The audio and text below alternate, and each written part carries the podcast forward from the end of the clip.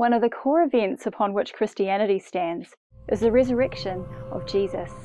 The resurrection story is pivotal because by it Jesus proved once and for all that he really was who he claimed to be God incarnate. Author and thinker C.S. Lewis once pointed out a man who was merely a man and said the sort of things Jesus said would not be a great moral teacher. He would either be a lunatic or the devil of hell. C.S. Lewis is right. Jesus was so much more than a human teacher. He proved the truth and power of his deity by resurrecting from the dead. Of course, this claim has raised many oppositional theories about what happened that weekend almost 2,000 years ago in order to discredit the resurrection story. In this video, I want to address one of those theories called the swoon theory. This theory suggests Jesus didn't die, but only appeared to be dead on the cross, reviving in the cool of the tomb in which he was buried, and therefore able to appear to his followers by the Monday. But is this feasible? Did Jesus survive the cross? Crucifixion was a slow, torturous way to die, but there were other things that Jesus went through on his way to the cross that made his ability to survive even more unlikely. In the Gospel accounts, we read that Jesus was captured, brought before the chief priest Caiaphas, beaten and mocked, and then delivered to the governor of Judea, Pontius Pilate, with a demand he be crucified for blasphemy. He was then sent to be scourged.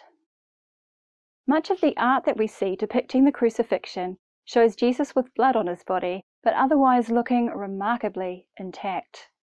In reality, scourging was so brutal it killed many before they even made it to crucifixion.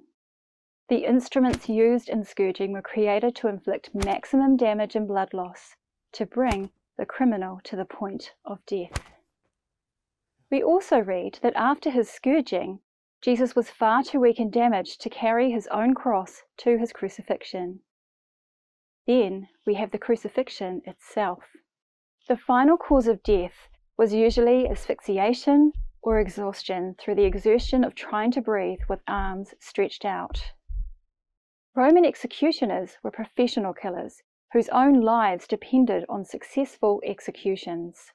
They had techniques of ensuring a criminal was dead, such as breaking the crucified's legs to hasten asphyxiation, or piercing them through with a sword. We read Jesus died before the soldiers needed to break his legs. But just to be sure he was dead, the executioners pierced him with a sword, and blood and water ran out. For centuries, this reference to blood and water was not fully understood. But today we know this is a sign of pericardial or pleural effusion, the medical term for when fluid surrounds the heart or lungs due to trauma. For Jesus to suffer a beating, the physical distress and blood loss of scourging, asphyxiation on the cross, being pierced by a sword, then sealed in a tomb, and yet somehow managing to revive himself, pushing back the massive rock in front of his tomb and then appearing to his followers in a condition that convinced them he was their resurrected Messiah? No. Jesus didn't just pass for being dead on the cross, he was executed, and he died. For him to be alive again three days later, it would have taken a miracle. And it did. I'm Michelle Englehardt for Thinking Matters. If you enjoyed this video, please support us so we can make more just like it visit support.thinkingmatters.org.nz.